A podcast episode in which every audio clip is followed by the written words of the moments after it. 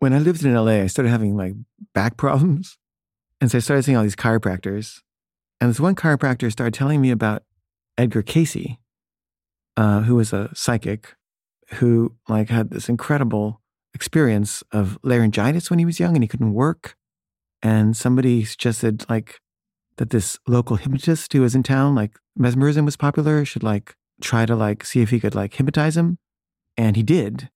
And under hypnosis, he was able to speak. But not only was he able to speak, but he was able to diagnose what his problem was using medical terminology that he did not know the meaning of. And when he came out of it, he didn't remember what he had said, but they went to a doctor and said, Hey, does this make any sense? And the doctor said, Yeah. So the doctor did what he said to do and it, it worked, like he was cured. And then all these people started like coming to him and saying, Hey, could you cure my daughter? She's like dying and all the doctors have given up on her. And he was like, I don't know how to do this. But they were like, please just try it. So he would like try to go into trance and do self hypnosis. And he would go into trance and he would like say what was wrong with these people and they would be cured. And there are like thousands of cases of this that are all written down and they're in a library in Virginia Beach. And the stories are crazy. Like, um, he would say to somebody who wrote him a letter, you know, go to the pharmacy on this street in a town that he's never been to and ask for this one thing and take it three times a day for a week. And they would do that and they would say they didn't have it. And then you go back into trance and say, yeah, they do. It's on the back shelf behind the such and such. And they would go back and there it was. You know, like he had some weird ability to like, you know, know things that you should know normally. And then one day, this guy came up to him and said, Hey, I'm not sick or anything, but can I ask you some questions about, you know, metaphysics and stuff? And he was like, Okay, I'll try.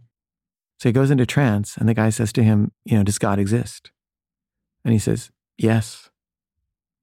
And he says, Is astrology real? And he says, It's true that the positions of the planets tell you something about your personality, but it doesn't cause it. It's rather synchronous. And the guy said, What's the purpose of life? And he said, To improve ourselves spiritually until we attain perfection. But anyway, Edgar Cayce, I was just obsessed with him. I wanted to make a film about him, and I really got into him.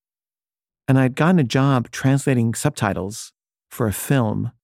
And the woman who's doing the actual subtitles was this older woman. She was probably in her 60s. And I really liked her. And she really liked me too. And we started just talking, and somehow Edgar Cayce came up. And it turned out that she was a big Edgar Cayce fan too. And, you know, there aren't that many people who are into Edgar Cayce. And it was just like, oh my God, you're into Edgar Cayce? And I wanted to like be friends with her. And it felt like one of those people that you meet where it's like kind of meant to be.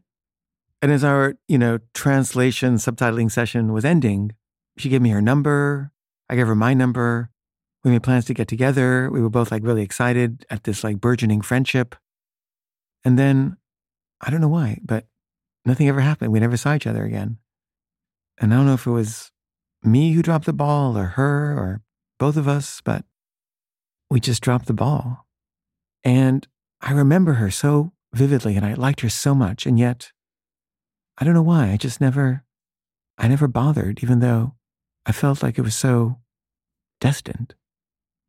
And I've had this experience like, you know, half a dozen times in my life where I'll meet somebody and be like, oh my God, like we're soulmates or something. And we have to like be friends and we're going to be friends. And then I don't know why. I just don't believe it or I don't trust it or I just get sidetracked by, you know, something that seems more urgent. And I think I've really blown it. I've blown all these friendship opportunities that I've had that I just didn't prioritize. And now I'm pretty lonely.